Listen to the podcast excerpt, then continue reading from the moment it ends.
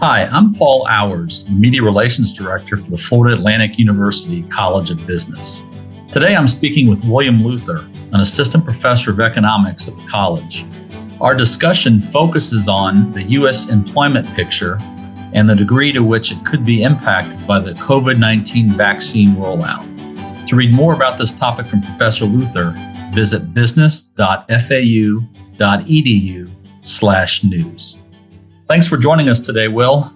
Before we discuss the latest unemployment numbers, can you tell us about unemployment prior to the pandemic and then explain how bad it was during the darkest days of 2020?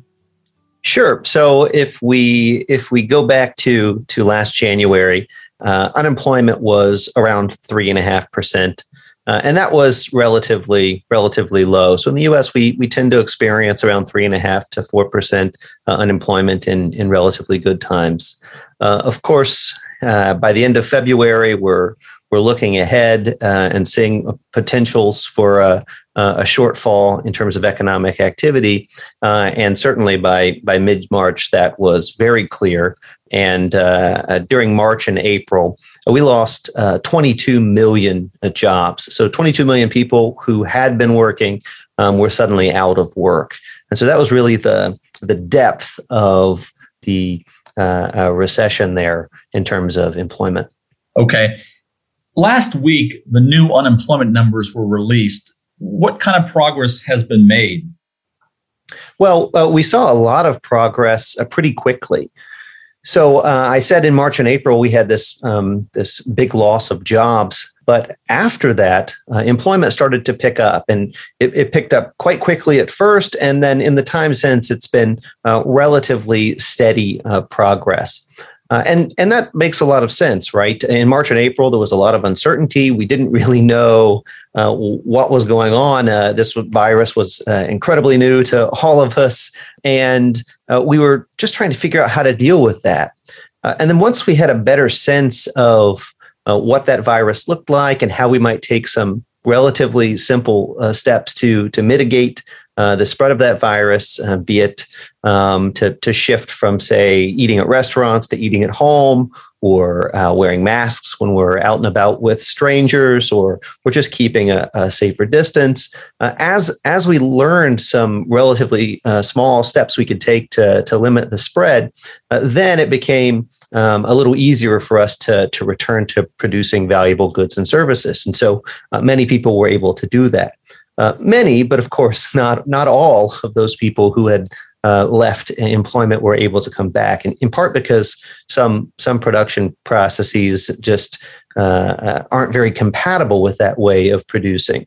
Um, if you can only fit so many people in a, a restaurant at a reduced capacity, then you're not going to need as many as many waiters. Um, if your if your bar has to close at 7 p.m., then you're not going to need to hire as many bartenders, uh, and so some of those jobs um, have been reluctant to come back.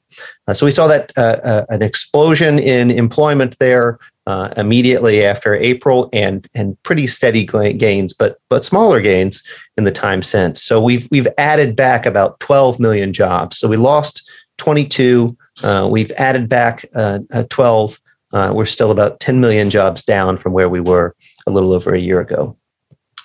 Okay, going forward, is it a certainty that unemployment continues to fall, or are there some potential pitfalls along the way to a full recovery? Well, I think that uh, it's very likely that unemployment will continue to fall. Uh, the question is just how fast it will fall. Um, this this uh, uh vaccine is rolling out. It's rolling out at a steady clip now. Um, and so I think at some point we're going to hit herd immunity um, uh, thanks to the to the vaccine, uh, and at that point um, uh, we'll all feel much more confident going out and about and and uh, and producing valuable goods and services. Um, but uh, when will that kick in? will it kick in in two months, in three months, in the fall? Uh, it's it's not like a, a a sharp cutoff. It's a, a, gradual change, right? Each day, as more people get vaccinated, um, the risk of interacting with others falls ever so slightly. Um, and so our ability to produce improves ever so slightly. And so over the over the the next few months, I would expect um, production to pick up, and with that production picking up, uh, employment to rise as well. Um, but we're just not quite clear at, at this point how fast that process is going to take place. Thanks for joining us today, Will. We really appreciate it. Yeah, my pleasure.